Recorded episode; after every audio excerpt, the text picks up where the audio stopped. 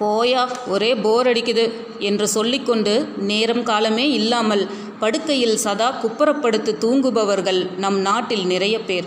நம் மன்னனுக்கு பிடிக்காத செயல்களை வேறு வழி தெரியாமல் செய்யும்போதுதான் நமக்கு போர் அடிக்கிறது. உன் மனதிற்கு பிடித்த ஒரு விஷயம் இருந்தால் அதை செய்வதற்கு நேரத்தை தள்ளி போடாதே என்பதை விளக்குவதற்கு ஒரு தமாஷான கதையுண்டு.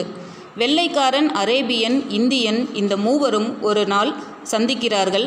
அவர்களுக்கு பங்கு போட்டுக்கொள்ள முடியாத அளவிற்கு ஒரு சிறிய அல்வா துண்டு கிடைக்கிறது. ஆதலால் அவர்கள் ஒரு முடிவு செய்கிறார்கள். நாம் இப்போதைக்கு இந்த அல்வா துண்டை ஒரு பாத்திரத்தில் வைத்து மூடி வைத்துவிட்டு இன்றிரவு படுத்து தூங்குவோம். மூவரில் யாருக்கு அற்புதமான சிறந்த கனவு வருகிறதோ அவருக்கே இந்த அல்வா துண்டு என்று தீர்மானித்துக் கொள்கிறார்கள்.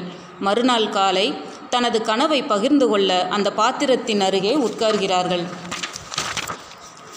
முதலில் வெள்ளைக்காரன் ஆரம்பிக்கிறான். நேற்றிரவு என் கனவிலே கடவுள் வந்தார். என்னை அவர் தன் பூந்தோட்டத்திற்குள் அழைத்து கொண்டு போய் பல அற்புதங்களை காண்பித்தார் என்றான். அடுத்து அரேபியன் நேற்றிரவு என் கனவிலும் கடவுள் வந்தார். ஆனால் அவரை நான் என் பூந்தோட்டத்திற்கே அழைத்து போய் அவருக்கு பல அற்புதமான விஷயங்களை காண்பித்தேன் என்றான். கடைசியாக இந்தியன் பேச ஆரம்பித்தான்.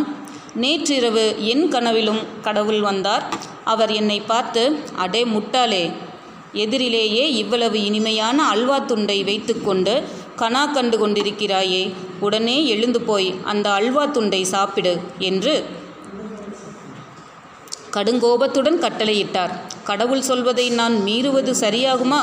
அதனால் நானும் மறுபேச்சில்லாமல் எழுந்து போய் அல்வாவை சாப்பிட்டு விட்டேன் என்று சொன்னான். மற்ற இருவரும் திடுக்கிட்டு போய் பாத்திரத்தை திறக்க உள்ளே அல்வாவை காணோம்.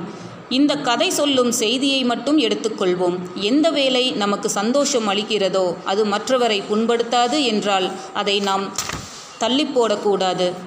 எந்த வேலையை செய்தாலும் சந்தோஷத்தோடு முழு ஈடுபாட்டோடு செய்தால் போர் அடிக்கிறது என்ற வார்த்தை உங்கள் அகராதியிலிருந்து மறைந்துவிடும். வேலையில்லாமல் வீட்டில் சும்மா உட்கார்ந்திருப்பவர்களுக்கு மட்டும்தான் போரடிக்கும் என்பதில்லை. செக்குமாடு போல் ஒரே மாதிரியான வேலையை வருஷக்கணக்காக செய்து கொண்டிருக்கும் நபர்களுக்கும் போரடிக்கும். எந்த ஒரு மனிதனுக்கும் நான்கு வகையான வாழ்க்கை உண்டு. தனிப்பட்ட வாழ்க்கை குடும்ப வாழ்க்கை தொழில் சம்பந்தமான வாழ்க்கை சமூக வாழ்க்கை.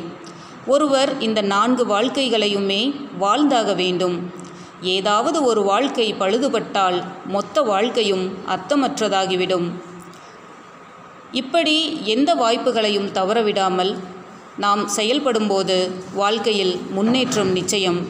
மீண்டும் அடுத்த பதிவில் சந்திப்போம். நன்றி.